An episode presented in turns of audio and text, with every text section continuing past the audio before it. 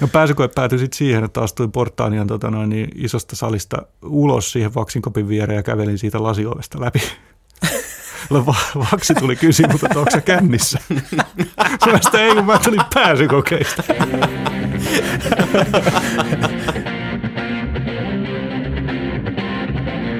Äänialtoliike. Musiikkitieteellistä ja vähemmän tieteellistä keskustelua musiikkikentän ajankohtaisista ja vähemmän ajankohtaisista aiheista ja ilmiöistä suoraan Helsingin yliopiston musiikkitieteen studiolta. Äänialtoliike on Synkooppilehden päätoimittajien puheohjelma sekä tiede- että fiilis pohjalta. Minä olen Konsta Harinen, musiikkitieteen opiskelija ja DJ. Minä olen Taneli Rantala, musiikkitieteen opiskelija ja kitaristi ja olemme jälleen kerran itseämme fiksumassa seurassa, koska meillä on täällä filosofian tohtori ja tota, musiikkitieteen yliopiston lehtori Mikko Ojanen.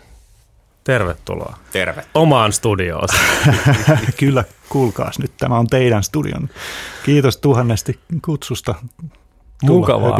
tänne. Mukavaa, että pääsit. Sait kevään korvalla tuossa Helsingin yliopiston Paassiuspalkinnon Helsingin yliopiston musiikkielämän merkittävästä edistämisestä. Miltä se tuntui? Kyllähän se pysäytti. joku multa kysyi, että tiesinkö etukäteen, niin en todellakaan tiennyt etukäteen. Että tuli kyllä niin kuin aivan puun takaa. Toki tietysti tiedän muista palkintoa vuodesta 1991 tai jotain sieltä asti jaetun ja, ja jonkin verran tietysti kun tässä musiikkitieteessä on ollut musiikki, Helsingin yliopiston musiikkiseuran järjestämä tai ehdot, rehtorille ehdottoman palkinto, niin suunnilleen on tiennyt ja kuullut, että kuka sitä saa ja näin poispäin. Niin tota, kyllä se yllätti ja samalla pysäytti ja tietenkin kun joutuu tämmöisen edessä pysähtymään pohtimaan, niin tulee mietittyä, että mitä se tarkoittaa. Ja, ja kyllä mä sen niin kuin kytken tähän toimintaan tämän studion, studion äärellä, että kyllä siinä niin kuin, no niin nimensä mukaisesti palkinto, niin tuli semmoinen olo, että nyt on niin kuin, en, en ole siinäkään mielessä niin kuin turhaan tässä touhunut, vaikka ei, ei mulla palkinnot mielessä ole, kun mä tätä täällä on huseerannut opiskelijoiden kanssa tätä asiaa eteenpäin. Voisiko sen ajatella vähän jotenkin niinkin, että Kai Lasfolkin poismenon jälkeen toi olisi vähän niin kuin semmoinen tietynlainen soihdun eteenpäin ojentaminen myös toi palkinto, että tämä on nyt sun, sun valtakunta tietyllä tavalla. Tai ei ehkä valtakunta, mutta niin kuin, sä oot se, joka täällä on pisimpään, pisimpään töitä tehnyt ja tota, ja nyt sä se on tiedät tästä eniten. ihan mm. virallisesti. Mm. Kyllä se, joo, toi on ihan hyvä kulma. En mä sitä ehkä tuolla jo osannut ajatella. Mä oon osannut tietysti Kaitsun menehtymisen myötä ajatella asiaa niin, että meitä ei tässä ihan hirveän montaa ole, joka tästä, tästä niin kuin kiinni voisi ottaa. Ja sitten kun tällä pestillä toimiminen yliopiston lehtorina vaatii, vaatii FTn-paperit, niin sitten vielä vähemmän on, on tyyppejä, jotka voi siitä napata kiinni, että nuo kollegat, jotka tuossa vielä sitten tekee mahdollisesti tohtorin tutkintoonsa tai, tai astuvat akateemisen maailman ulkopuolelle, niin eivät sitten tässä meidän byrokraattisessa rakenteessa voi toimia, niin siinä mielessä ajattelen, että joo, et, et toivon, että tässä on nimenomaan ehkä niin kuin soihdun kantamisesta ja soihdun eteenpäin ojentamisesta kyse. Passiuspalkinto on siis tota, palkinto, jonka Helsingin yliopisto vuosittain jakaa tota, henkilölle tai yhteisölle, joka on merkittävällä, huom, merkittävällä tavalla edistänyt yliopiston musiikkielämää. Ja sulle se nyt tärähti tämän studion tota, kanssa töiden tekemisestä. Sä oot 20 vuotta ainakin, 25 vuotta Helsingin yliopiston virallisen tiedotteen mukaan 25 vuotta työtä Joo. yliopiston musiikkielämän eteen on tehty. Se on aika pitkä aika. Mitä kaikkea siihen mahtuu? Siihen livahti 25 vuotta. Kyllä mä tietysti tiedotteen etukäteen näin. Ja kyllä se pitää paikkansa. Siis mä oon tullut edelleen palkkakuitissa lukee, että virasto on virallinen töihin tulopäivä on ensimmäinen lokakuuta 1996. Ja tota, aika pian sen jälkeen y- ymmärsin, että olen tullut töihin fyysiseen rakennukseen, jossa sijaitsee Kurenniemen syntetisaattoreita kellarissa ja niin poispäin. Että tota, mä aloitin siis Vironkadulla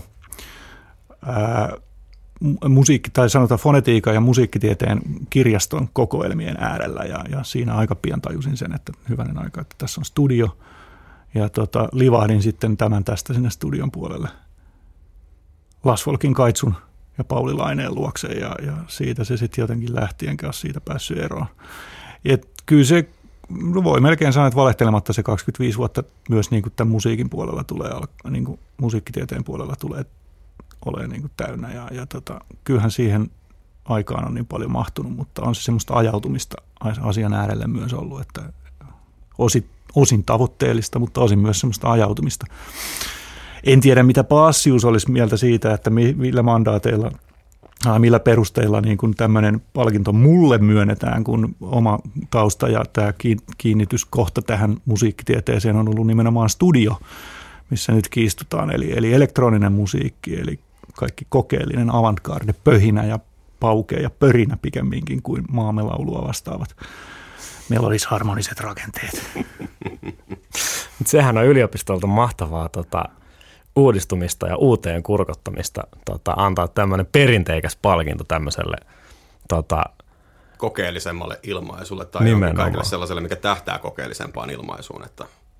Siis mitä kaikkea sä oot yliopistolla tehnyt, jos sä oot täällä 25 vuotta pyörinyt ja sanoit just, että aloitit sieltä niin kuin, tota... Aloitin fonetiikan ja musiikkitieteen kirjastokokoelmien äärellä ihan siis niin kuin työllistettynä. Ja tota, aika, aika nopeasti siihen jostain syystä avattiin sitten niin kuin vakinainen duuni ja se on vähän semmoinen kaksiteräinen miakka, että jos tuommoinen reilu kaksikymppinen kaveri laitetaan vakinaiseen duuniin ja sitten sitä myötä tulee tehtyä taloudellisia sitoumuksia, josta ei enää pääse eroon ja järkyttäviä velkoja soittimia hankkiessaan, niin tota, kaksiteräinen miekka siis siinä mielessä, totta kai vakinainen duuni on niin kuin tärkeä asia, asia ihmisille etuoikeus monellakin tavalla, mutta kyllä se tarkoitti mulle sit sitä, että mulla ei ollut, niin kuin, mulla ei ollut käytännössä katsoen minkäännäköistä opiskelijaelämää. Ja mä oon sitten tehnyt myös niin kuin opintoni ja, ja molemmat tutkintoni, maisteri- ja tohtorin tutkinnon lopulta käytännössä katsoen työni ohessa mikä tietysti vie järjen myös päästä, että ei siinä niin kuin ole mitään tolkkua enää siinä asiassa. Ja sitten tullaan just tähän, että pitää niin kuin valita, valita asioita, mitä tässä tota noin, niin – on tullut paljon pohdittua, että tajuaa sen, että ei vaan niin kuin yksinkertaisesti riitä aika tehdä niitä asioita, mitä, mitä sitten ehkä riittäisi, jos olisi heittäytynyt vaikka opiskelijaksi ja olisi saanut oikeasti keskittyä tiettyihin asioihin, mutta että duunia ja, ja, ja sitten opintoja ja harrast, harrastamista. Mä jotenkin, mä en koskaan ajatellut, että mulla on harrastuksia. ei vaan niin kuin yksinkertaisesti mahdu tähän kuvioon millään tavalla, mutta ehkä siinä se etuoikeus sitten on ollutkin, että on esimerkiksi saanut täällä yliopiston studion – infrassa ja laitteiden äärellä ja näissä asioissa sitten toimia sellaisten asioiden parissa, että ei ole ehkä kokenut, että tarvii harrastusta. Mm, voiko sitä nähdä vähän silleen, että tee jotain, jota rakastat, niin et työskentele päivääkään, vai rupeeko se jossain kohtaa kuitenkin tuntua sitten duunilta enemmän tai ei. vähemmän? Siis se, se tässä organisaatiossa, siitä voidaan olla montaa mieltä ja se joustavuudesta tai joustamattomuudesta ja byrokratiasta ja epäbyrokraattisuudesta, että – että tota, se on ainakin mulle antanut mahdollisuuden tehdä täällä aika paljon myös niin kuin just niitä asioita, mitä mä oon, oon itse saanut päättää. Siis totta kai on duunissa on paljon asioita, mitä vaan sitten tehdään, kun niitä pitää tehdä. Ja täällä nyt voi hosua ihan menemään mitä haluaa. Mutta kyllä tässä paljon on ollut myös sitä, että on, onko se sitten sitä akateemista vapautta, en tiedä, mutta, mutta tota, paljon on ollut mahdollista vaikuttaa siihen, mitä tekee. Ja sitten se, että ne omat mielenkiinnon kohteet, mitkä on osittain ollut myös ajautumista eikä mitään tavoitteellista toimintaa, niin on ohjannut, ohjannut tavallaan niin kuin omien mielenkiintojen kautta sitten niin kuin tekee sellaisia valintoja, että hei, tästä rakentuu pikkuhiljaa 20 vuodessa rakentuu sellainen asia, että mä niin tiedän, että okei, no joo, kyllä mä niin kuin tätä, tätä teen. Mutta ei, ei, ei ole semmoinen, niin sanot, kun sanot, sanoin, niin tavoitteellinen, että okei, tuossa on sulla niin kuin tavoite, ammatti, mihin sä opiskelet niin kuin tekemällä nämä ja nämä ja nämä asiat. Ja sitten se on siinä. Et se on semmoista herkkää aistimista vaan siitä, että okei, että no nyt tehdään niin kuin näitä asioita. Mä tiedä yhtään, mihin tämä johtaa, mutta että en mä tiedä, onko tämä johtanut vieläkään yhtään mihinkään, mutta täällä ollaan.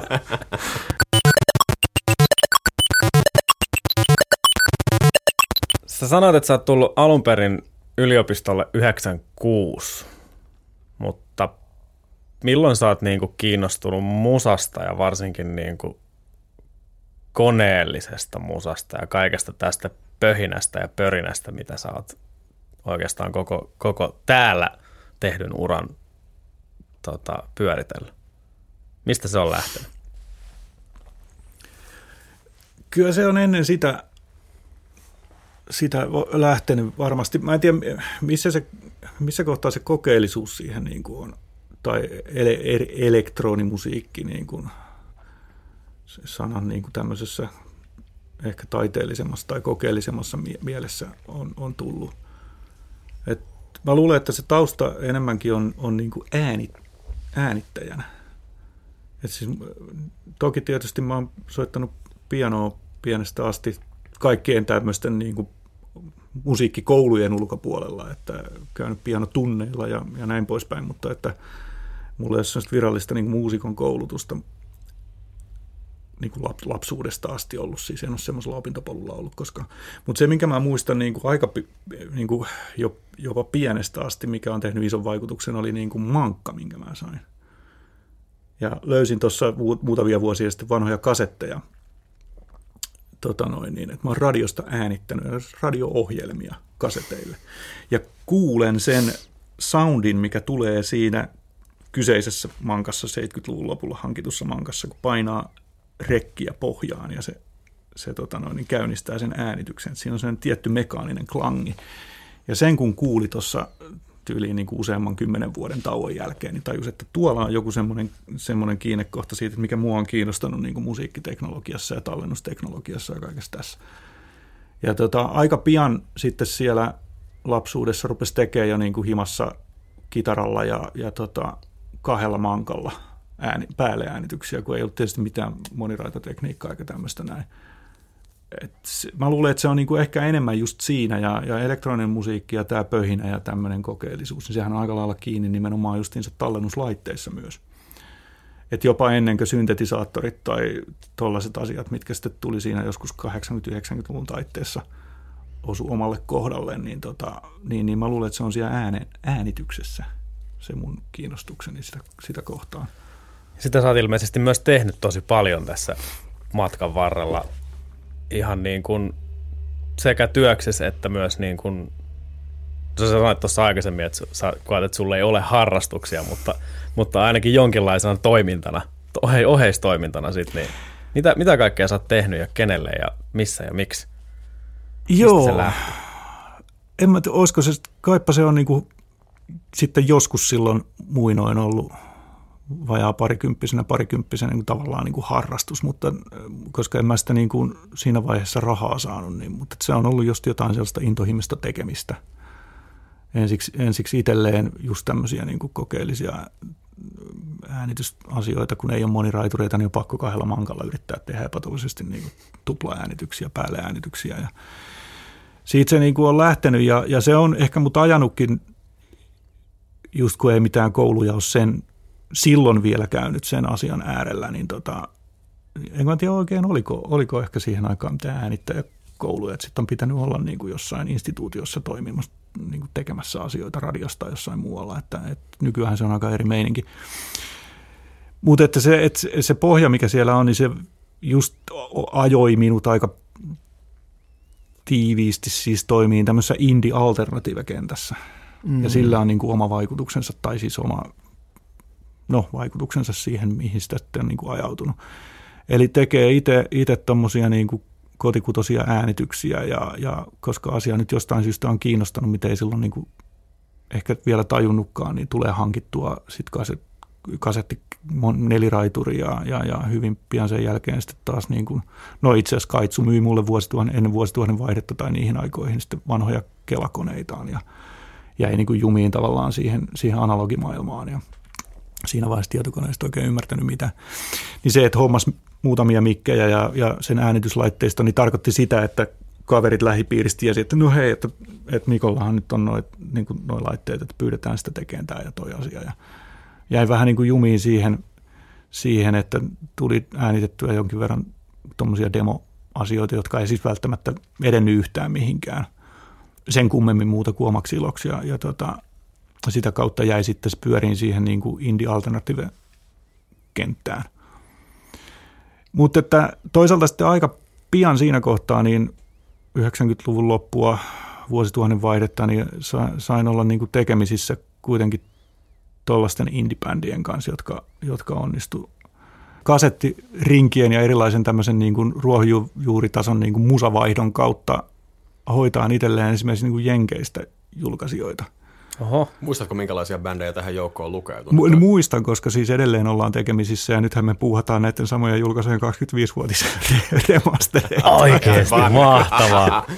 kai, ne, kai ne tulee C-kasetilla sitten tota, ne remasteritkin vai pistättekö Spotifyhin?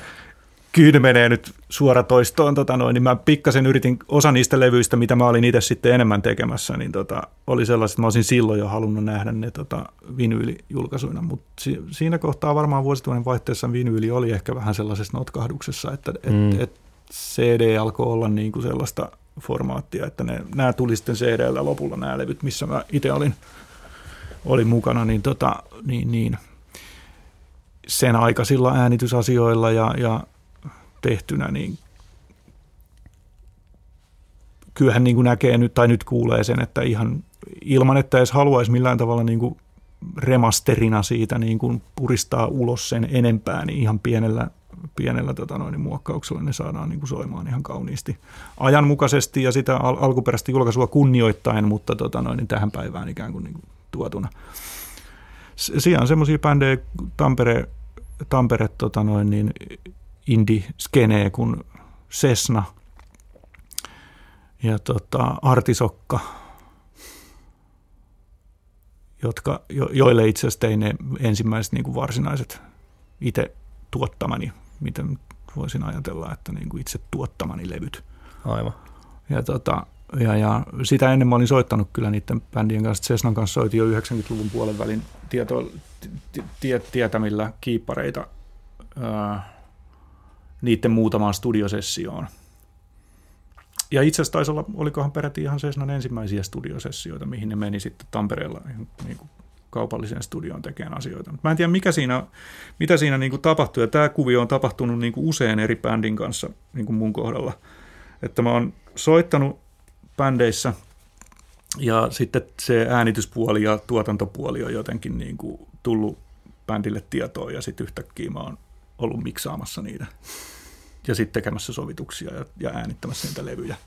Ja tota, hämmentävän monen bändin kanssa on käynyt niin, että se levy, mihin mä päädyn sitten tuottajaksi, jää bändin viimeiseksi levyksi. Yritän olla ajattelematta tätä asiaa, se ei kummemmin, mutta tota noin, niin Sesnan kanssa kävi niin, että ne nimeskin se 2003 julkaisun le- levynsä Terminukseksi, ja se oli nimensä mukaisesti sitten päätepysäkki sille. Tosin nyt Cessna on taas aktivoitunut uudestaan. Mutta sama asia kävi sitten niin kuin esimerkiksi Maria Gasolinan kanssa. 2017 tehtiin pitkää siltaa levyjä. Siinä, siinä mulla oli iso, iso tuotannollinen ja no äänitys ja miksaus ja, ja tuotantorooli. Ja tota, no ei se, ei, bändi ei päättänyt siinä vaiheessa vielä lopettaa lopettaa uransa, mutta tota, no, ei sitä mennyt kuin pari vuotta ja se levy jäi sitten kuitenkin viimeiseksi. Yritän olla ajattelematta tätä asiaa tästä näkökulmasta. että jos joku, joku haluaa pyytää, mutta niin kuin tuottaa levynsä, niin voitte sitten ajatella. Että... Niin, sä voit, sä voit rupea toisaalta niin kuin myymään tuommoista palvelua, tämmöinen niin kuin, tota, tuotannollinen saattohoito, saattohoito uralle. Että, että jos, tota, jos ei bänditoiminta oikein lähde enää, niin, niin. soita Mikko masteroimaan. Niin. Oh. Mitä sä, mitä sä no koet, tota, että... joo, joo, tämä, tämä voisi olla siis semmoinen, niin kuin, mitä paljon ollaan puhuttu niin kuin tuo studioteknologiakurssilla ja muissa opet, opetuksessa, mitä, mitä on tehnyt nimenomaan näistä rooleista, mikä pitää olla selvillä, niin tota, huomaan, että monen bändin ja tämmöisen indie alternative kuvion kanssa on just se, että niistä rooleista ei paljon puhuta, niin siellä voisi olla just tämmöinen, niin kuin, että no, sovitaan nyt sitten, että tämä ei nyt oikein lähde, että otetaan siihen joku tuottaja, joka sitten tekee sen viimeisen levyn. Ja, mutta toi, toi, on kyllä ihan totta, toi kuulostaa tosi tuommoiselta perinteiseltä bänditoiminnalta, että vaan niin kuin, kun jollain sattuu olemaan jotain tai joku suostuu tekemään jotain, niin sitten päätyy, päätyy siihen, että eihän niin kuin, varmaan 80 laulajastakin on niin kuin ollut alun perin se jätkä, joka nyt on vaan suostunut laulaa, kun ketkään muuta ei halua. Niin tota, noihan se menee kaiken tuommoisen osalta, varsinkin just kun puhutaan vielä jostain niin kuin itse ei-soittamisesta, vaan nimenomaan just nämä kaikki tuotannolliset jutut ja vaikka valokuvaaminen ja kaikki tämmöiset. Niin ne on kyllä ihan totta, että ne on tulee tuommoisen päätymisen kautta tosi usein. Kyllä, joo. Sä Joo. kysymässä jotain. Mitäs, mitä sä koet sen, tota, että mulla oli joku hyvä muotoilu tähän, mutta mä unohdin sen ihan totaalisesti, kun katkesi ajatus. Etsi tuossa, sitä sillä välin, kun mä, mä kysyn, mä kysyn Kysy. että kun mainitsit Tampereen, mm. niin oot sä jostain sieltä päin alun perin vai oletko pata helsinkiläinen? Mä oon to- Tampereelta, mä oon. Mahtava. Miten toi tota noin, niin, bändi, bänditoverini Jukka Jylli aina tapas kutsua mua se hervantalainen rillipiru saapui taas paikalle. Jukka Jylli, siis Kingston Wallin Jukka Jylli. Joo. Joo. Saatiin soittaa. Tämäkin liittyy itse musiikkitieteeseen sillä tavalla, että toi, meillä pitkän, pitkän uran tehnyt yliopistolehtori ja, ja mitäkään muita titteleitä Esalla oli. Mutta Esa Lilja, joka siirtyi Stavangeriin, oli meillä Joo. pitkään täällä töissä. Esa pyöritti pyöritti tota, ja pyörittäisi edelleen varmaan, jos nyt täällä olisi, niin Sauna Pad-nimistä tämmöistä 60-70-lukulaista psykedelia rockibändiä ja vuosituhannen vaihteessa Esan kanssa tutustuttiin ja, ja, ja mä sille niitä mun analogisyniani esittelin Vironkadun kellarissa, mistä olin voiko tätä nyt mainita, mutta tota noin, itselleni reenikämpän hommannut puoliväkisin. Työsuhdeetuja. Työsuhdeetuja, ehkä näin joo. Tyhjä tila, mihin vaan rupesin kantaan kamaa ja sanoin, että hei mä oon täällä. Kuulostaa myös perinteiseltä bänditoiminnan treenikämpää tota, asioinnilta, että Juu. kannetaan vaan kamat jonnekin ja todetaan, että tämä on nyt meidän. Kyllä. Mä käytin kyllä studioa siinä vähän vipuvartena, että ja, ja, ja, ja ihan aidostikin itse asiassa käytin niitä omia, omia syntetisaattoreita ja sitä laitteistoa myös niin demonstrantivälineenä studiokursseilla ja muualla, niin sanoin, että näitä tarvitse pidemmälle viedä, että tuolla kellarissa on tämmöinen tyhjä tila, että viedäänkö nämä sinne, ja, tai voiko mä pitää ne siellä. Ja. Mutta joo, joka tapauksessa niin Esa, Lilian Esa pyöritti silloin vuosituhannen vaihteessa Saunapat-nimistä bändiä, ja, ja Jukka soitti siinä, ja siinä tutustuttiin sitten Jyllin kanssa. Ja semminkin sitten tota, missäs muualla No joo, siitä nyt sitten kimpos muutamia muita kokoonpanoja, missä sitten sain Jukan kanssa soittaa. Ja semmoisen tietyn, tietyn tota noin, niin, muusikko, muusikko porukan kanssa, mikä on ollut kyllä niin kuin tosi silmiä avartavaa sitten kaiken sen semmoisen indie touhun oheen. En sano sen niin kuin ko- korvaamaksi tai mitenkään arvottavaksi näitä, näitä asioita. Mutta joo, Tampereelta olen siis lähtöisin, Hervannasta. Mahtavaa. Se Missä kohtaa kyllä. sä oot seilannut tänne? Oliko se nimenomaan näiden studio- ja äänitys- ja muiden, muiden tota, niin kuin kikkailujen kautta vai? Mä muutin Helsinkiin tota, koulu- ja armeijan jälkeen. Mä en tiedä, mikä siinä, mikä siinä oli. Mulla oli jotenkin sellainen ajatus, että kun muuttaa Intin jälkeen pois kotoa, niin, niin tota, miksi muuttaa pois kotoa, jos muuttaa niin kuin sadan metrin päähän. Niin sitten mä muutin Helsinkiin. tota, siinä oli sen aikainen, sen aikainen tota noin, niin tyttöystävä asu, asu Espoossa ja tämmöisiä hyvin perinteisiä tarinoita. Niin kuin, mutta ei mulla ollut täällä niin kuin sillain mitään duunia eikä mitään. Mä hain, hain musiikkitieteeseen, hain psykologiaan pääsykokeilla niin kuin, tai luin pääsykokeisiin ja siinä ei natsannut, niin sitten piti hakea töitä ja päädyin sitten Vironkadulle duuniin työllistetyksi ja luin uudestaan seuraavan kevään pääsykokeisiin eikä natsannut ja jatkoin duunia. Ja sitten kerkesin saamaan vakituisen duunin yliopistolta ennen, ennen kuin pääsin sitten kognitiotieteeseen sisään 99 muistaakseni. Ja joskus tullut pohtineeksi, että mä oon kulkenut esimerkiksi täällä yliopiston sisällä niin kuin väärään suuntaan koko ajan. tai siis niin kuin, en mä tiedä väärään suuntaan, mutta takaperin. että aloitin niin kuin työskentelemällä täällä. Ja Reverse engineering. Jotenkin näin, Kyllä. Joo että pääsi niin kuin sisään rakenteisiin ennen kuin pääsi opiskelemaan, joten niin kuin tiesi, tiesi tavallaan niin kuin yliopiston rakenteista aika paljon enemmän kuin perusopiskelija, joka tulee pääsykokeista sisään. Nyt mä kerkesin kuitenkin pari-kolme vuotta työskenteleen ihan vakituisena yliopistolla, niin kyllä siinä niin kuin näkee tavallaan sen maailman toisesta näkökulmasta ennen, ennen kuin aloittaa opinnot. Yliopisto näyttää varmaan aika erilaiselta paikalta kyllä niin kuin tuosta kulmasta, että tulee ensin sinne töihin ja sitten jatkaa töitä vielä samalla, kun opiskelee, opiskelee ja sitten vaan niin kuin työpaikka vaihtuu, mutta talo pysyy samana, niin se on varmaan aika erinäköistä kyllä. On se oman näköistänsä. Siis joo, nyt tietysti voi sanoa, että mä en ehkä osaa sanoa, mitä se, miltä se näyttäytyy sitten niin opiskelijan näkökulmasta, kun mä oon niin pääsykokeilla päässyt sisään. Siis, tai olen pääsykokeilla päässyt sisään yliopistoon, joo, mutta siis en, silloin mä olin, olen tosiaan ollut jo töissä yliopistossa. Ne ensimmäiset pääsykokeet oli muuten Portaaniassa 94. Tota, ja ne oli musiikkitieteen pääsykokeet. Silloin mä en ollut vielä lähtenyt tälle psykologia, kognitiotiede, selvitän tietoisuuden salat tavoitteelliselle uralleni psykologina. Mutta tota noin, niin, joo, 94 Portaaniassa – musiikkitieteen pääsykokeessa kävi ja se päätyi siihen, että en päässyt sisään. Sain kyllä hämmentävää kyllä teoria puolelta sain ihan hirveän hyvät pisteet, jos en väärin muista, mutta se johtui siitä, että olin niin hidas, että mä en kerännyt kirjoittaa niitä esseitä ollenkaan, että liittyi siihen, siihen puoleen. No pääsykoe päätyi sitten siihen, että astuin Portaanian tota noin, niin isosta salista ulos siihen vaksinkopin viereen ja kävelin siitä lasiovesta läpi Vaksi tuli kysyä, mutta onko se kännissä? Sanoin ei, kun mä tulin pääsykokeista.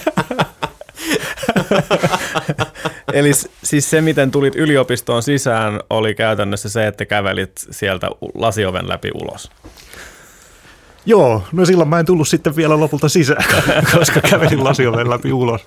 Pari vuotta myöhemmin sitten aloitin duunissa täällä ja sisään pääsin niin opiskelijana vasta sitten 99. Aivan. Tota, niin tämä jaksaa niin hämmentää. Se oli vielä ihan mahtava tilanne, koska mä olin tullut just sieltä tota noin, niin pääsykokeesta ulos, niin mulla oli passi kädessä, koska mä olin joutunut näyttää henkilöllisyyteni siinä.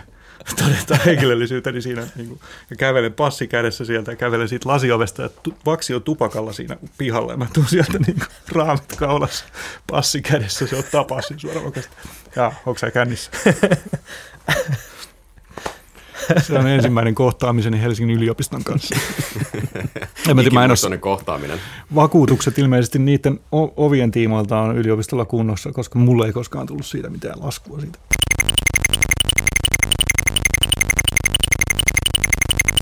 Mielenkiinnosta, niin tota, kun olet kognitiotiedettä ja psykologiaa opiskellut, niin mm. tota, onko se tuonut sun musiikkitieteelliseen tarkoittaa niin kuin tulokulmaan jotain uutta ja ihmeellistä tai jonkinnäköistä vähän erikoisempaa fibaa?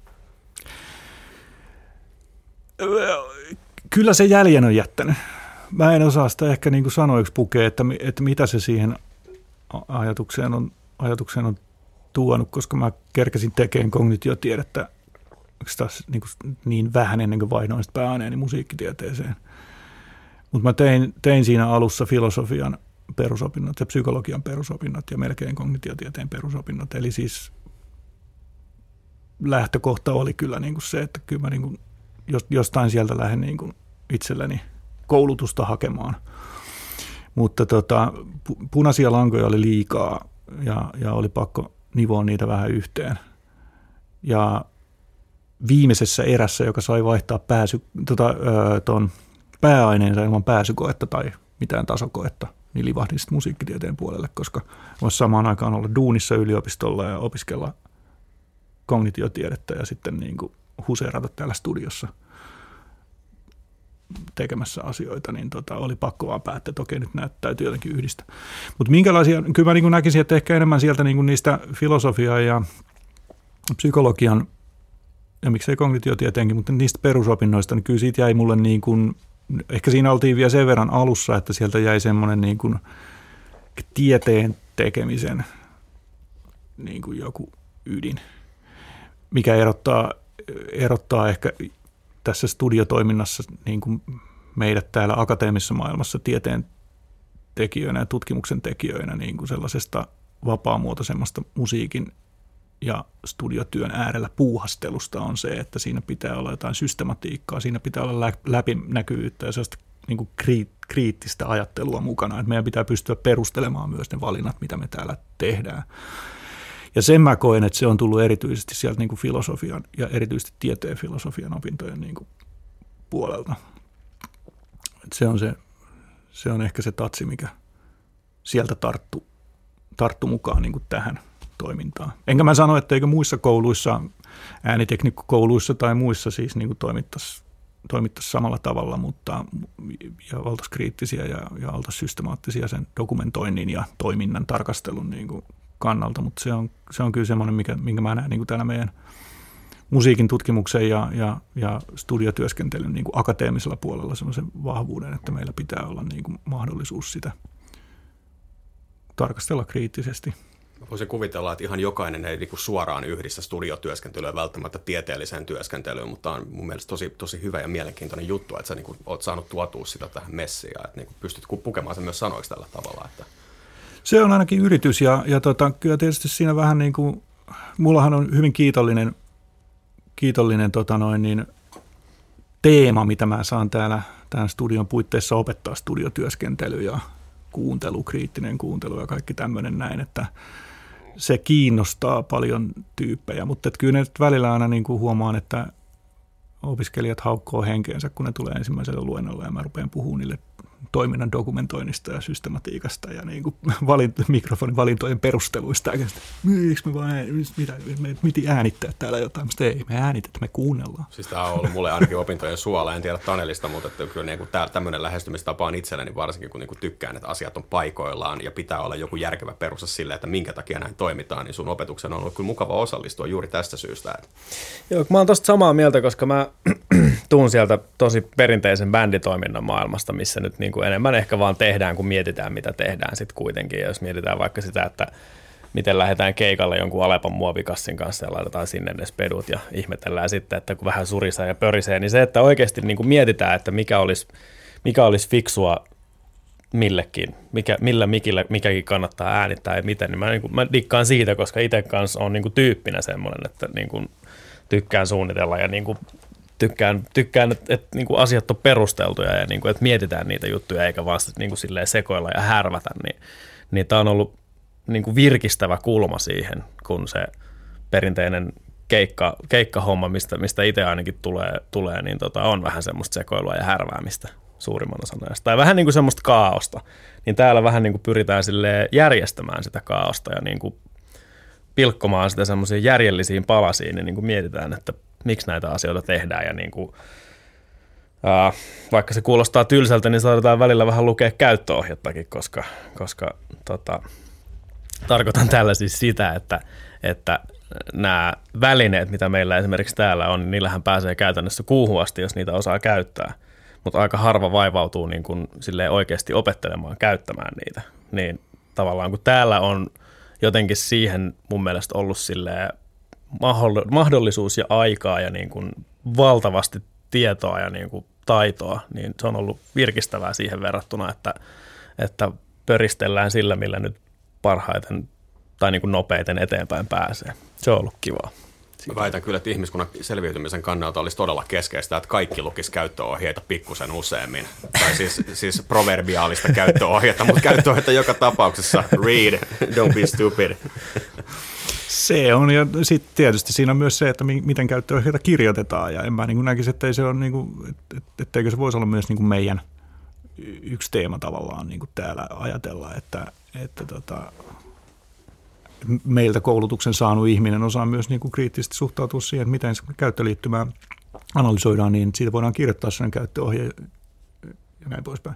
Ja tuossakin tuli hyvin, miten kuvasit, tota, niin on tietysti tosi iloinen ja, ja onnellinen, että te asiaa tällä tavalla sanotatte, kun olette munkin kursseja käynyt.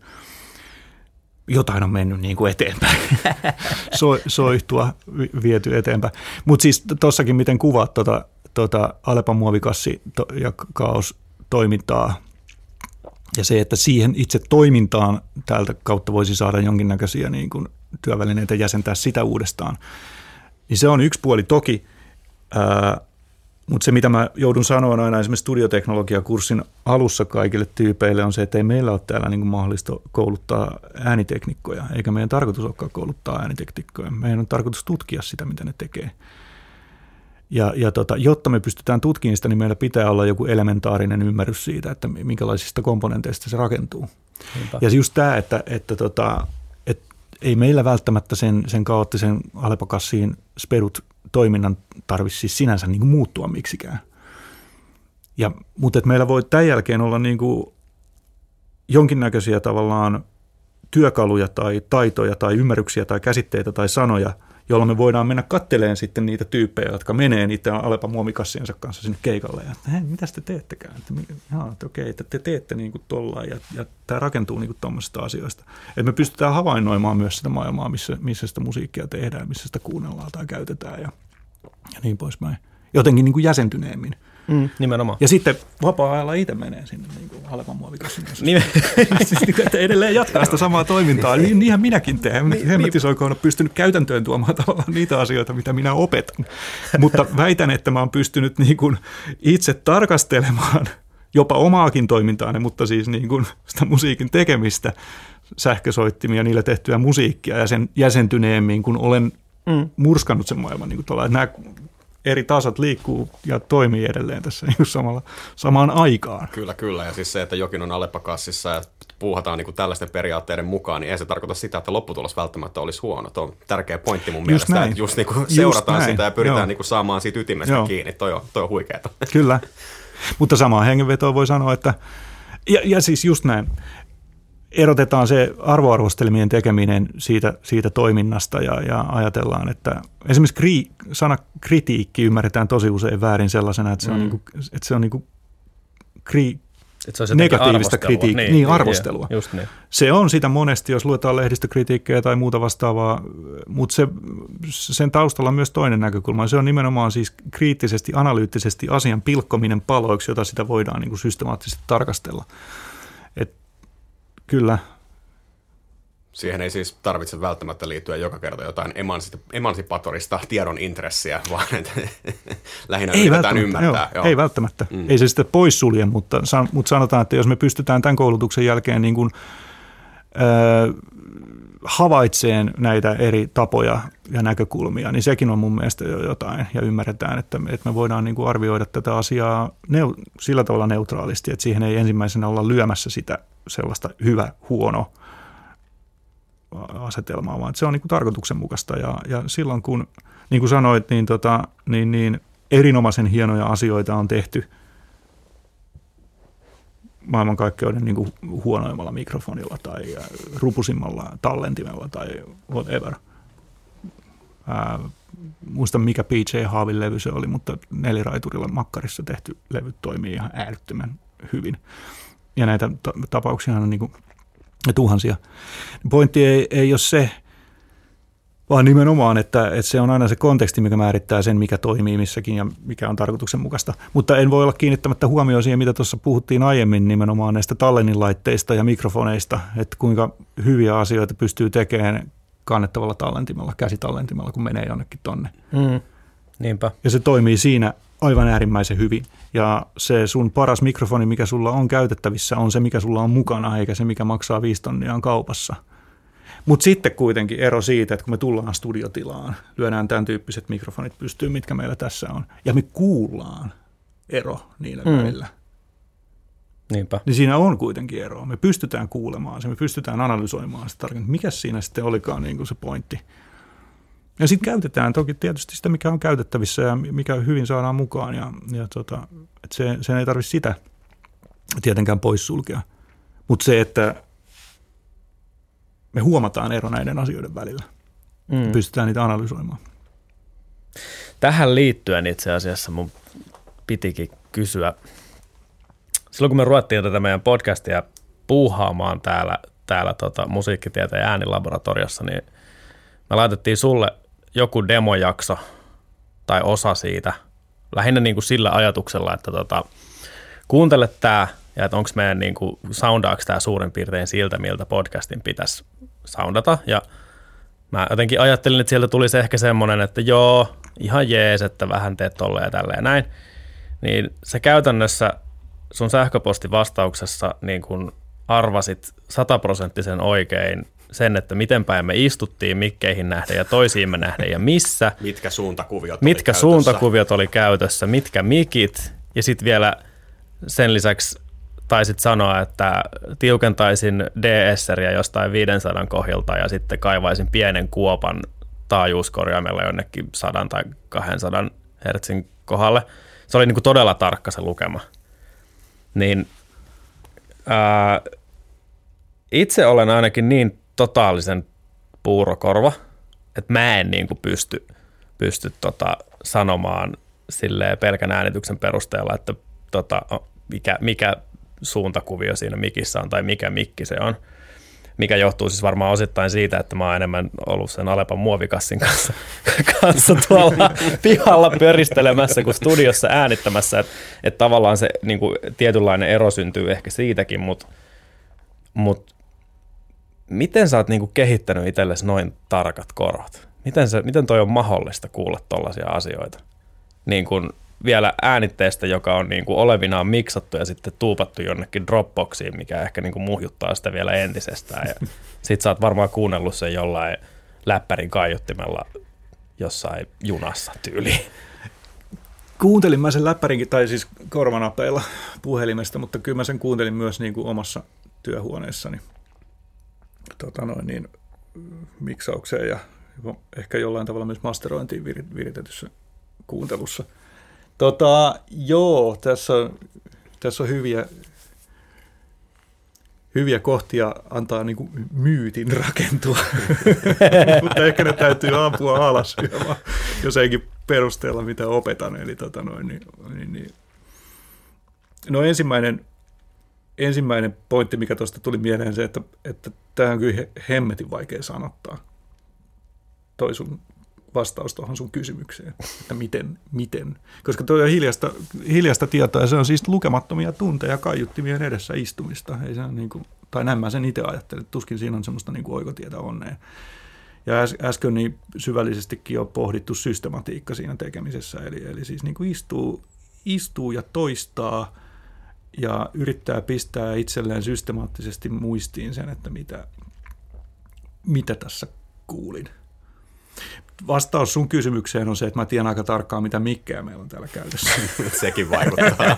Esitieto vaikuttaa ymmärrykseen. Ja tota, mä tunnen tämän tilan suunnilleen hyvin ja sitten, sitten tota noin, niin, on kuullut teidän äänet ja tiesin suunnilleen, että minkälaisella ajatuksella te olette lähdössä tätä tekemään. Ja, et, eihän, eihän me jälkikäteen reverse listening hengessä niin kuin äänitteestä pystytään ihan aidosti oikeasti sanomaan, niin kuin, ei, ei, ei vaan pysty sanoa, että me päästään samanlaiseen lopputulokseen monella erilaisella niin kuin, tavalla. Että ei sitä täysin pystytä äänitteeltä niin kuin sanoa, että mitä siellä on käytetty. Mutta kyllä, kyllä sitten pystytään perkaan auki semmoisia, että harjaantunut korva kitaristina ehkä pystyt erottamaan humpukkerin single coil mikistä – Älä, älä valehtele, et erota. no mä en olisi kitaristi ja mä erotan. No mä oon toki tietysti niin kuin ehkä äänittänyt sekä Les Paulia että Stratoja. Mm, no mutta joo, on siinä, on siinä ero siinä niin, ominaissoundissa, niin. se on ihan totta kyllä. Ja sitten jos sä sanotat sen itsellesi, mä väitän, että sä kyllä erotat ne toisista. Tää tehdä joku sokkotesti joskus. Mm. Mutta sen, sitten kun sille saa jonkun sanan, niin sen, sen oppii sitten sen jälkeen myös niin tunnistaa tavallaan, niin kuin, että hei, että okei, kyllä mä niin kuin, kyllä tämän tunnistan. Tai sitten mikrofoneissa esimerkiksi laajakalvoinen kondensaattorimikrofoni versus nauhamikrofoni tai dynaaminen. Niin voi olla, että se vaatii enemmän tunteja, kuuntelutunteja toisilta kuin toisilta. Mutta se, että jos me esimerkiksi kolme eri mikrofonityyppiä opetellaan nimeltä ja sitten toistetaan, toistetaan, toistetaan niitä kuuntelemalla, niin niissä on tietty ominais, sointitapa vastaanottaa tietynlaista ääntä tai muuttaa se sähköiseen muotoon. Että ei se, ei, ei, se, ei se ole rakettitiede. Se, mikä, mikä siinä, siinä on se pointti, on se toisto, systematiikka, ja sitten se loppu, lopulta se taito on hiljasta tietoa. Et meidän on tosi vaikea pukea sitä sanoiksi. Ja tota, kyllä mä nyt suunnilleen sen taajuuskaistan osalta sen, mitä teidän podcasti pilottianne kuuntelin ja siitä niin pystyin sanomaan suunnilleen, että mainitsit niistä taajuuskomponenteista siellä, niin tota, sen oppii. Mutta siinäkin tavallaan ehkä se, että sulla on se taajuuskaista siinä edessäsi lukemattomia kertoja, kun sä kuuntelet niitä asioita ja sijoittelet sitten kuulemaasi sinne, että hei, ja kikkailet EU, e, tota, EQn kanssa. Mm. Mä oon käyttänyt siis lukemattomia tunteja twiikkailemalla ekvalisaattorilla erilaista soivaa aineesta. Ihan vaan siis sillä, että mä niin olen miksaamassa enkä tekemässä sille mitään, vaan siis ihan kikkailen ja kuuntelen, mitä tapahtuu, kun mä teen näin, mitä tapahtuu, kun mä leikkaan noin tuolta pois, tai mitä tapahtuu, kun mä korostan näitä. Siis pelleilen, leikin laitteilla. Mm. Sitä kautta.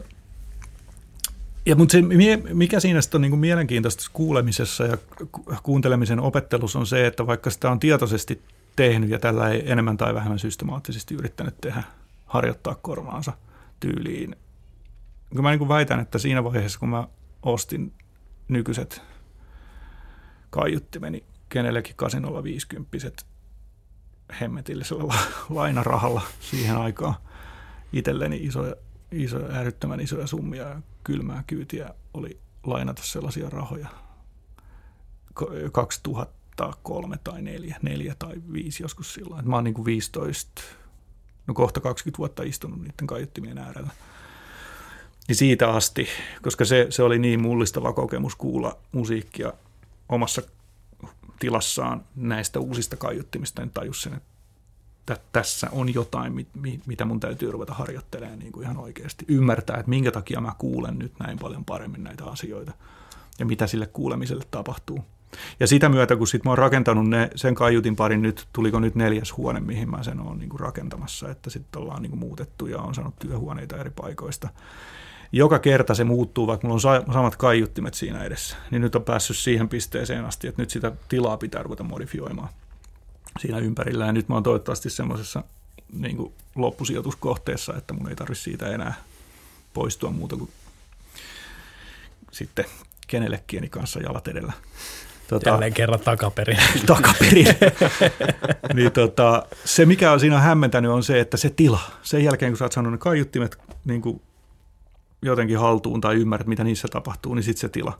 Ja edelleenkään mä en niin kuin tiedä, esimerkiksi kun mä kommentoin sitä teidän podcastia, niin ihan sataprosenttisesti varmasti, että kuuntelenko mä sitä mun tilaani vai kuuntelenko mä sitä äänitettä. Mm, totta. Et siis pitkällinen vastaus lyhyen ytimekkääseen kysymykseesi siitä, että, että tiesinkö mitä tein, kun kommentoin. Niin joo, tietyllä tarkkuudella joo, mutta sitten kuitenkin siinä on todella paljon sellaista sumua vielä ympärillä, että mitkä tähän kuulemiseen vaikuttaa.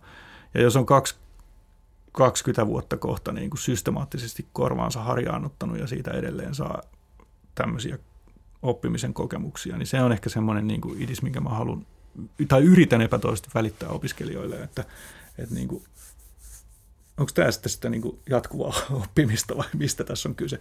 Mutta siis sitä, että, että tota, kyllä tästä niin saa irti ihan loputtomasti, jos haluaa tästä, tästä asiasta. Mutta puretaan ne kaikki myytit sieltä. Ei, ei, on, mä on, ajattelen, että olen korvaani harjannuttanut ja se on suhteellisen tarkka, mutta tota noin, niin ei no, se, on todella, no se on todella tarkka. Mä, mä, olin, mä, olin, mä olin suorastaan järkyttynyt tästä vastauksesta. Että Joo, ei, vaan... kyllä meitsilläkin herttas kippas pari biittiä.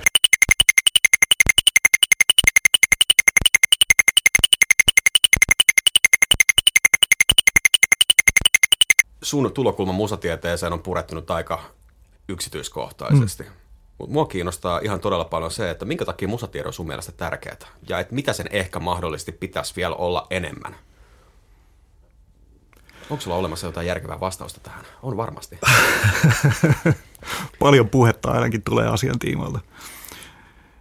Tota, kyllä, toi, ky, ky, niin sen koulutuksen mun merkitys, mitä me täällä täällä musiikin kontekstissa saadaan, niin on ehkä siinä systemaattisuudessa ja kriittisessä ajattelussa ja, ja paloiksi pilkkomisessa, taidossa pilkkoa paloiksi asioita tästä, tästä näkökulmasta, mitä me täällä tehdään, niin se on se, se, on se valtti. Se ei eroa siis niin kuin mun mielestä tieteen ja tutkimuksen tekemisen näkökulmista niin kuin sinänsä, se on vaan sellainen perus, perusasia. Mutta mä en voi olla tarttumatta ehkä si- tuohon vast- vastatessani tarttumatta niin kuin siihen, mihin meitä vähän patistellaan ajatteleen koko ajan, että minkä takia meillä ei ole yhteistyötä Sibelius Akatemian kanssa tai, tai muusikoiden kanssa. Niin tämä mun, mun niin kuin, ehkä se vankin ajatus musiikkitieteen roolista ja, ja tarpeesta tulee nimenomaan ton yhteistyön ymmärtämisestä tai noiden roolien ymmärtämisestä. Koska tota, mä näen siinä, kun meitä patistellaan tekemään enemmän yhteistyötä Sibelius Akatemian kanssa esimerkiksi, mikä on hassua, koska mehän tehdään koko ajan niiden kanssa yhteistyötä. Meillä on koko ajan yhteiskursseja ja muuta vastaan. Ei meillä enempää voisi olla näillä resursseilla, mitä meillä on täällä annettu.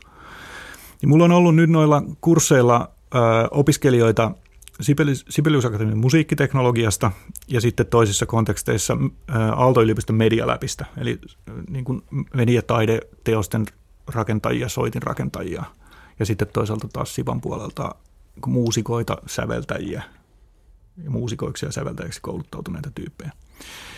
Ja tota, siinä kontekstissa, kun mä näen meidän opiskelijat musiikkitieteessä ja meidän näkökulmat taiteen tekemisen tutkimiseen ja sitten toisaalta taas Sipa ja Aallon puolella taiteen tekemiseen, niin se, se tota, sen toiminnan, koulutuksen ja kaiken niin kuin tavoite on aivan eri.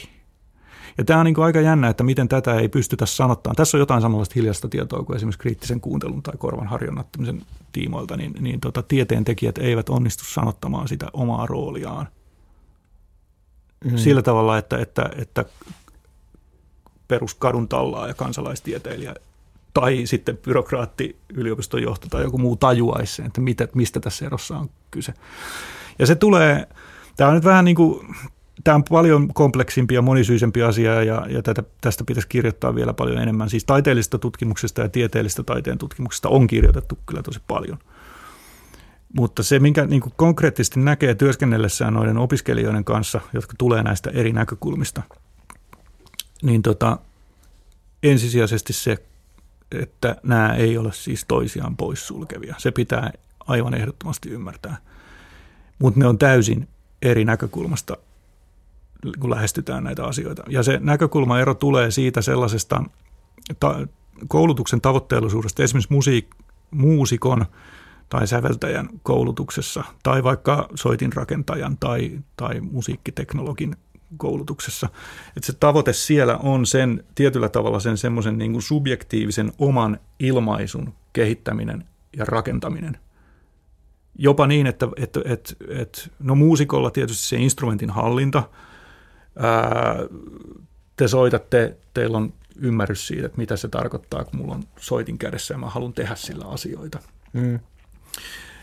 Ää, ja jopa ääniteknikolla oman soundi- tai äänitetuottajalla oman sound, soundi-identiteetin rakentaminen. Se on niin kuin se tavoite on aivan eri kuin meillä. Meidän tavoitteemme on täällä oppia tarkastelemaan sitä kriittisesti. Niinpä. Ja ymmärtää sitä, että mitä tapahtuu tuommoisessa prosessissa, mitä nämä tekee. Tämä on karikoiden sanottu, mutta koska objektiivista tieteen tekemistä ei tietenkään siis ole, aina me katsomme sitä subjektiivisesti jollain tavalla, mutta tota noin, niin kuitenkin karikoiden voi sanoa näin, että se on korostetun subjektiivista oman identiteetin rakentamista se muusikkokoulutus tai soitinrakentajakoulutus Aallon puolella, mediataiteen tekijöiden koulutus siellä puolella. Ja meillä se on korostetun objektiivista, jos nyt sallitaan tämmöinen. Objektiivista mm. lainausmerkeissä. Niin, niin, siis sillä tavalla. Tai sanotaan, että okei, puretaan tämä auki, koska tota, no, toi on mun mielestä tärkeä. Jos, jos, jos tähän sitten vasta-argumenttina sanotaan, että tiede ei, ole, ei voi olla objektiivista, meillä ei voi olla objektiivista niin kuin, tarkastelua, niin puretaan se auki.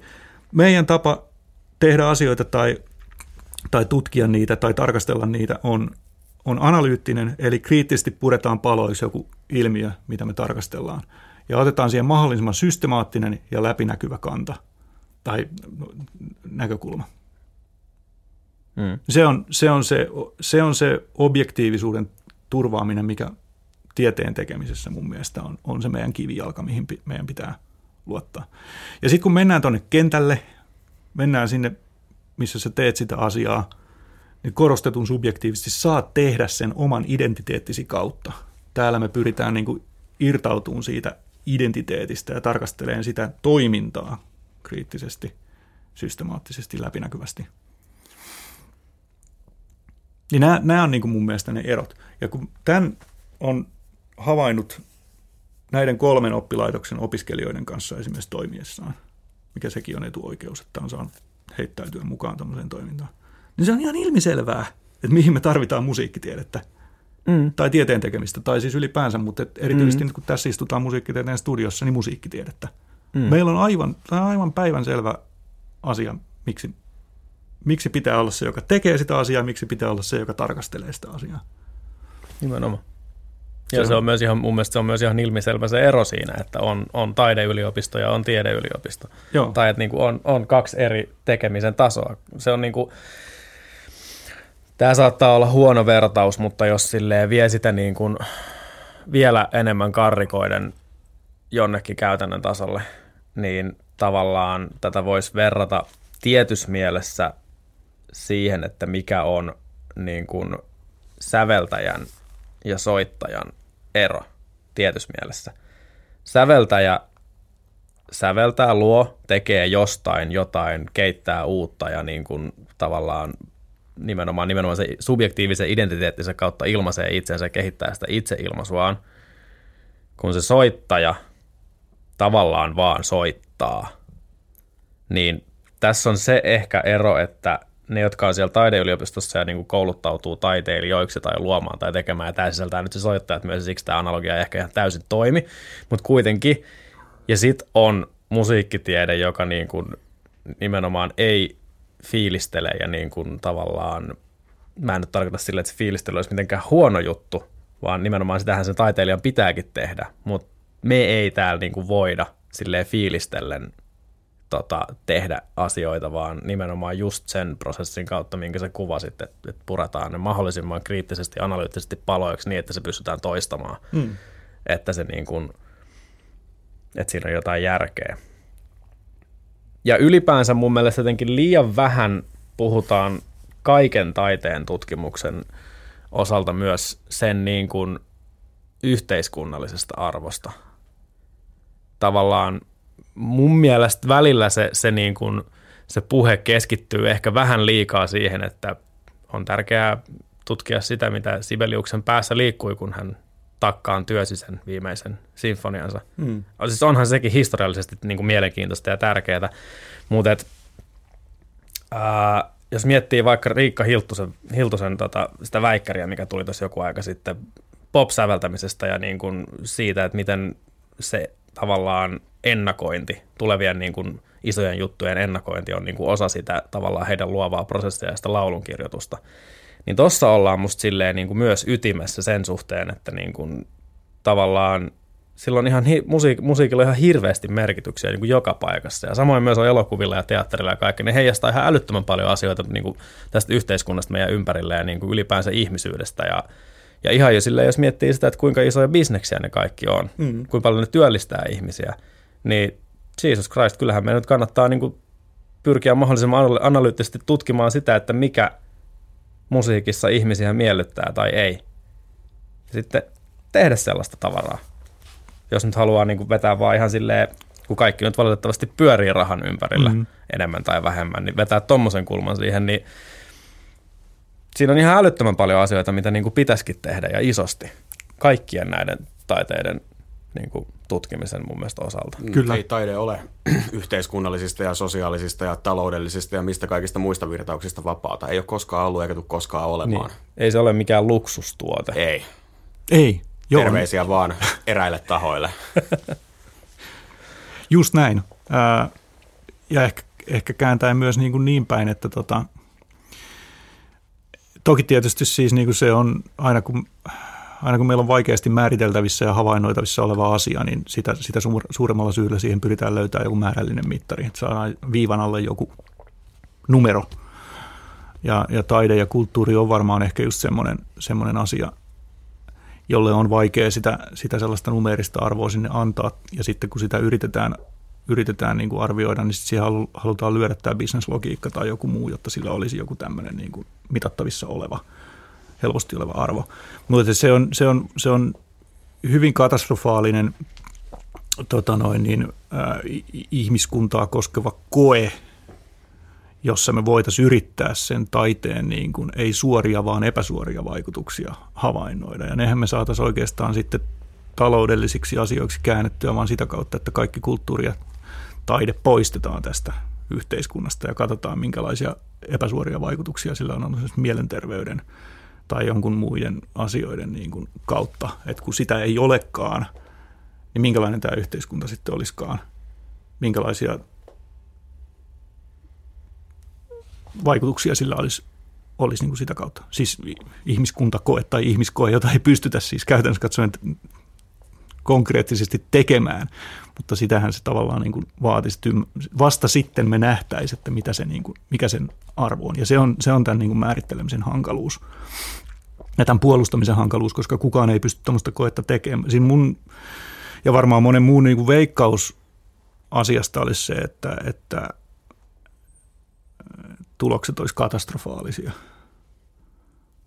Mm. Jos ajatellaan, niin kuin, mikä on niin kuin ihmisen perus primääritarpeiden jälkeen aika korkealla tasolla tulee niin kuin olemisen ja ilmaisemisen niin kuin tarve. Mm. Ja se kaikki liittyy kulttuuriin ja, sit, ja, ja, ja taiteeseen ja, ja moniin tämmöisiin asioihin. Monet ei tietysti tee musiikkia eikä kuvataidetta tai muuta vastaavaa, mutta kyllä niillä on joku tapa sitten kuitenkin niin kuin purkaa itseään, ilmaista itseään jollain tavalla niin kuin tee. Ja niin sitähän se, se niin kuin niin, sepä on. Se, sepä se. Ja sitten tuohon liittyen myös ihan se puhdas viihtymisen tarve. Niin, joo. Sekin, että jos nyt sitten hävitettäisiin kaikki kirjat ja mm. no, podcastit, mm. musa, mm. keikat, mm. telkkari, leffat. Mm.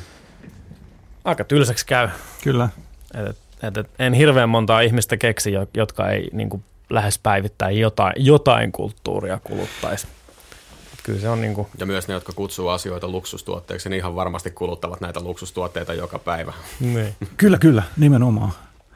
Tuossahan itse asiassa kyllä meillä pandemiassa, mä en tiedä, en ole lukenut pandemiatutkimuksia niin, niin tarkkaan, niitähän on niin hirveästi tehty, että ja siinähän se meidän ihmiskuntakoe vähän niin, kuin ikään kuin siinä oli vähän jo. niin kuin oli, koska mm. nyt tulee mieleen, että, että oliko tässä, oli, oli juuri uutisissa esimerkiksi niin kuin lasten hyvinvoinnista ja pandemian jälkeen kouluun palaamisesta ja harrastuksiin palaamisista. Joku, joitain orastavia tutkimuksia on pystytty nyt niin kuin saamaan irti tästä maailmantilan viimeisen kolmen vuoden ajalla tapahtuneesta niin kuin radikaalista muutoksesta. Ja, ja, ja ne tuloksethan oli käsittääkseni tota noin, niin aika hälyttäviä siinä, että, että siellä on niin kuin hyvinvointi mielenter- siis hyvinvointi on romahtanut ja mielenterveysasiat on niin kuin noussut todella pahasti pintaan. Osa jengistä on jäänyt palaamatta kouluun, osa jengistä on jäänyt palaamatta harrastuksiin, hmm. kun ne on jäänyt, jäänyt jumiin himaan ja sen epäsuorat vaikutukset rupeaa näkymään just sitten niin kuin hyvin, hyvinvoinnissa. Niin siinä, siinä kyllä nyt tietysti niin kuin tieteentekijöillä olisi, olisi tosi tärkeä paikka ottaa toi data jotenkin haltuun ja tutkia se myös tästä niin kuin kulttuurin ja, ja taiteen. Ja varmasti moni on, on tätä jo tehnytkin, mutta se on nyt vaan mun tietämättömyyttäni, että tämmöisiä tutkimuksia on tehty, mutta tuosta olisi kyllä tosi kiva lukea nyt. Meillä on tässä käsissämme val, todella surullisesti ja valitettavasti taustalla tämmöinen ihmiskoe. Et jos sillä, sillä datalla saadaan jumpattua esiin sitä, sitä vaikutusta, niin kuin esimerkiksi keikat, kun mainitsit, niin nehän pyyhkästiin kaikki, konsertit pyyhkästiin kaikki pois pöydältä. Nyt voi olla, että meillä on käsissä sellainen data, mistä me pystyttäisiin jumppaan esiin niitä ei-euromääräisiä vaikutuksia, mitä, mitä taiteella ja kulttuurilla tässä meidän yhteiskunta-apparaatissamme on. Mm kaikille ei välttämättä tarvitse ihan joka kerta antaa numerista arvoa ensin, vaan voidaan miettiä sitä muuta arvoa, mikä näihin asioihin liittyy. Nimenomaan, joo. Se on niin, se on niin ikävä tämä ihmisen, ihmisen kognitio tai arvosteluapparaatti, kun se vaatii aina semmoisen niin jonkinnäköisen viivan alle jäävän numeerisen arvion, että joudaan laittaa niitä rinnakkain. Ja kun ne ei oikeasti loppupeleissä on huomattu aika monessa kontekstissa, että ne ei, ei lopulta oikeasti tarkoita mitään meillä voi olla niitä numeroita ja niiden perusteella voidaan tehdä päätöksiä ja, ja vetää linjauksia ja olla tyytyväisiä, että no niin, nyt se on näihin numeroihin perustunut. Mutta kukaan ei ole koskaan katsonut, että mistä ne numerot on siihen paperille tullut. Ja tämähän on esimerkiksi tieteen tekemisessä nähty nyt aika monta kertaa, että on erilaisia apparaatteja, jotka tuottaa tämmöisiä numerisia arvoja yritetty kehittää, jotta pystyttäisiin pistämään vähän niin kuin järjestykseen sitä, että mitkä tieteenalat. No nythän tuli justiinsa jokunen aika sitten nämä uudet yliopisto, maailmanlaajuiset yliopistoarviot siitä, että, niin kuin, että mitkä yliopistot pärjää maailmanlaajuisessa rankingissa milläkin tavalla ja näin poispäin. No se on yksi asia, no sitten tullaan tieteenalojen niin kuin välisiin vertailuihin, sitten mennään julkaisujen välisiin vertailuihin, mennään niin kuin tutkijoiden ja, ja opettajien välisiin vertailuihin. Aina siellä on se numeerinen arvio, mutta kukaan ei koskaan kysy, että mistä tämä numero oikeastaan niin kuin tuli ja mikä sen selitysvoima on tietyn ilmiön äärellä. Ei tarvitse hirveästi pintaa raaputtaa, niin ne on kaikki ihan bullshittia. Niinpä. Sad but true. Mm. Sulkeaksemme luupin. Musiikkitieteellä on merkitystä. Ollaan todettu, että tekemisellä on merkitystä ja tekemisen kriittisellä, systemaattisella ja analyyttisella purkamisella on ehdottomasti merkitystä. Ja tämän lisäksi, rakkaat kuulijat, asioilla on muutakin kuin numerista arvoa. Ja taiteen ja kulttuurin puutoksella on sekä suoria että epäsuoria vaikutuksia koko ihmiskuntaan ja erityisesti sen hyvinvointiin. Ottaako tohtori pähkinöitä? Kiitos mielelläni. Hapinat.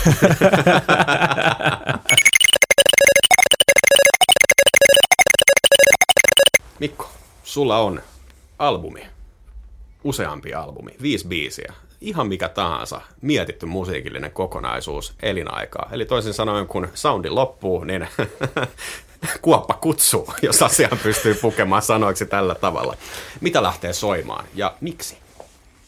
Ai, ai, ai, ai. Tämä kysymys on pyörinyt mielessä monta kertaa, mutta kukaan ei ole sitä koskaan kysynyt. Ja se, on melkein, se on melkein päivästä kiinni, mikä, mikä herättää tai nivoo jotenkin ajatukset musiikissa niin kuin aina yhteen. Mutta sitten on muutamia semmoisia asioita, mihin, mihin tulee niin kuin palattua. Mä en tiedä, mistä syystä se, mistä syystä se sijoittuu aina tuonne 60-70-luvun äänitteiden, äänitteiden äärelle, mutta tota, no, niin yksi, yksi levy, mistä mä en, en ole päässyt yli ja johon tulee aina niin kuin palattua uudestaan, on, tota, noin, niin, on Herbie Hancockin Flood 75 vuoden Japanin livet, jotka alun perin, alun perin oli, oli tota noin, niin, vain Japanissa julkaistuja asioita, niihin ei oikein päässyt käsiksi. Ja muistan jo silloin joskus 90-luvulla asiaa yrittäen tilata levykauppoihin tai kalastaa jostain sitä levyä. Olin lukenut siitä jostain, enkä koskaan sitä saanut, saanut, saanut hankittua, mutta nyt sitten tulin, tulin sen u, uusinta painos tuplavinyylinä hankittua. Ja tota, siinä se, se, on jotenkin sellainen kokonaisuus, että se ei päästä niin kuin otteestaan. Ehkä se on, ehkä se, on se mikä, minkä viimeisenä löysi soimaan. Yksi, yksi tota noin, niin tämän meidänkin alan – elektronisen musiikin, no myös jatsin totta kai uudistaja iso, isolla tavalla, mutta se millä tavalla otti niin kuin 60-70-luvun taitteessa syntetisaattoreita haltuun, niiden, niiden klangia ei pelkästään sitä sellaista melodisharmonista soittamista, vaan myös niin kuin ihan siis mennään sinne kokeelliselle puolelle, eli sillä soinnilla soittamista otti tosi paljon mukaan tekemiseensä. Näyttelee jollain tavalla niin kuin sitä ei aina muistakaan, mutta näyttelee jollain tavalla sellaista, sellaista asiaa siellä taustalla, että sitten tulee palattua. palattua ton, ja tietysti tietyllä tavalla just ton livelevyn ääreen, koska siinä niissäkin tota noin, niin Hancockin tietyissä ää, fuusiokauden levyissä oli semmoinen niin kuin tietynlainen studiokalske ja nuorena poikana. Sitä ajattelin, että miten ne on niin soittanut tämän ihan oikeasti paljon äänityksiä synillä ja muuta vastaavaa kuitenkin tehty studiossa näin. Niin livessä jotain sellaista raakuutta, että siinä, siinä tota noin, niin se tota, tulee aika makeasti esiin, että se bändi ihan oikeasti oli kyllä sellaisessa iskus, ne vetelee niin kuin mennen tullen sen asiansa äärellä sitä juttua ja todella konsistentisti. Ja siinä on myös upea, upea tota noin, niin siirtymä Hancockin akkari, piano, meidän Voyage biisistä bändin sisään lipuessa mukaan siihen asiaan ja pikkuhiljaa sähköisemmäksi muuttuessaan. Tämä on varmaan semmoinen, mikä lähtisi soimaan, jos joku yksi pitää valita. Mahtavaa, että otit live-albumin, koska tota, olen suuri live-levyjen ystävä itse. Mä niin kuin, semmoinen hyvin, hyvin äänitetty ja hienosti soitettu, soitettu ja hyvin, hyvin miksattu live-levy, niin on – sen, sen paremmaksi ei mun mielestä pääse. Aika pitkälti yksi parhaista asioista, mitä maapäällään kantaa. Kyllä. Siinä, siinä on ihan ehdottomasti omat aikansa. Kyllä, joo. Bändi ilmeisesti kanssa ollut aika hyvässä kondiksessa siinä kohtaa. Et sekin, siis live-levyn on, se, se kokonaisuushan rakentuu hyvin pitkälti siitä, että missä tikissä bändi on äänityksen joo. hetkellä. Et. Tietysti toi ilmaisu on semmoinen tuommoinen fuusiojatsi orkesteri ja, ja tuon luokan tekijät, niin kuin maailmanluokan pianisti ja Herbie Hangen, ei siinä paljon tarvitse niin kysellä se, sen bändin tikistä, että kyllä se niin kuin, Input, se, enemmän, input ja output. Enemmän, enemmän, enemmän ehkä se tikki siinä mielessä, niin kuin, että missä kohtaa kiertue on, vai onko tämä joku one-offi, vai mikä, mikä se juttu siinä on. Et kun on, on kuullut kyllä niin kuin väsyneitäkin livelevyjä, että just silleen kiertueen lopussa äänitetty, niin mm. kuulee, että ei ole enää ehkä oikein puhtia ja näin. Joo. Ja näin. Ja sitten kuntohuippu, että niin kuin jos se saavutetaan just sen tota, niin kuin purkituksen yhteydessä, niin sehän on aina vaan hyvä. Ja tietysti mun, kaikki vaikuttaa kaikki. Toi on mielenkiintoinen, joo. Ja, ja kyllä mä luulen, että tuossa on vähän ehkä kannat, tota, voisi olla niin kuin jopa musiikkitieteellisen tarkastelun paikka eri genreissä, mitä livelevyt tarkoittaa eri genreissä ja minkälaisia asioita ne, ne, ne on. Että tota, siis kyllä varmasti noilla huippuluokan jatsi- ja fuusiojatsityypeilläkin niitä huonoja päiviä ihan aivan varmasti niin kuin on, mutta, tota, mutta se, se, toi on vähän sellainen genre, että siinä se, jos mennään vähän vuosikymmen siitä taaksepäin 60-luvun puolelle, niin tota, eihän se, eihän se niin kuin studioalbumi nyt eronnut livestä käytännössä katsoen lainkaan, että ne veteli vaan niin kuin, mm. se, oli te, niin se tehdään se musiikki, musiikki kuitenkin siinä. Tosin sitten siinä moniraitatekniikan yhteydessä, niin kyllähän noi, noikin rupesi George Duke ja Hancock ja muut vastaavat käyttämään aika paljon päälle-äänityksiä. Että kyllä siihen niin kuin oma elementtinsä tuli sitten, että niitä studiossa myös tehtiin, mutta että kyllä se, niillä se tausta niin vahvasti on siellä – siellä niin kuin konsertoinnissa ja niiden teosten improviso- teemojen äärellä improvisoinnissa kaikessa tämmöisessä, että se on, se on ehkä vähän eri asia.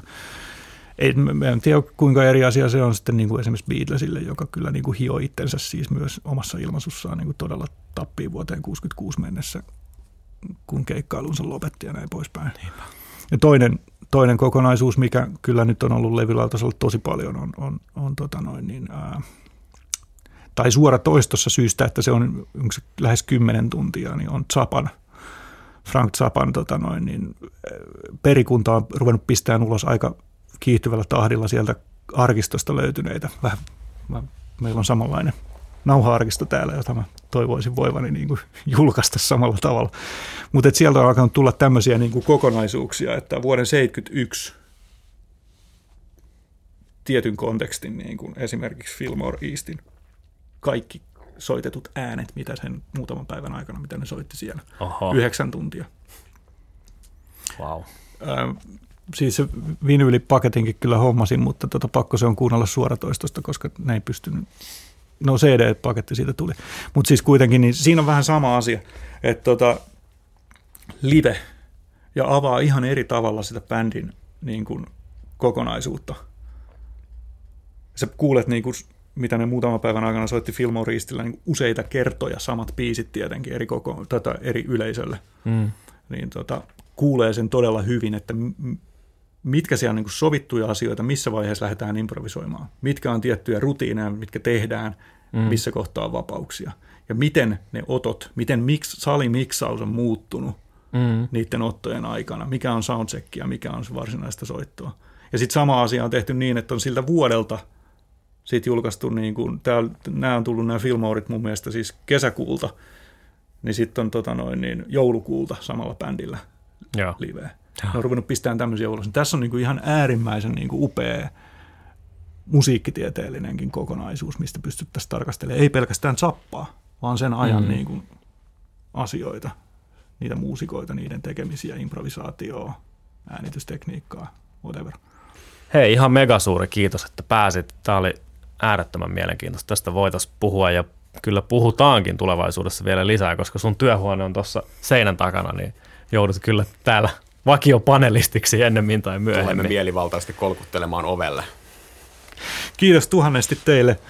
Ja tota, tulkaa ehdottomasti, tämä on teidän tila.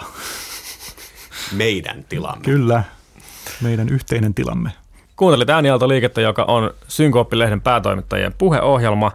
Meille voi lähettää palautetta sekä sosiaalimedian mäellä Facebookissa että Instagramissa, että suoraan sähköpostilla osoitteeseen aanialtoliike.gmail.com. Meillä oli täällä tänään Mikko Ojanen. Mikon löytää täältä studiosta, jos hänelle haluaa terveisiä lähettää. Ja tota, Synkooppilehteä voi lukea osoitteessa issu.com kautta synkooppi tai tilata minut ja Konsta kotiin asti siitä puhumaan. Me tuomme sen mielellämme. Kyllä, kun Kusti polkee, niin posti kulkee. Jos Kusti on posessa, niin Kyllä kiitos te käynnistä. Tämän. Tervetuloa uudelleen.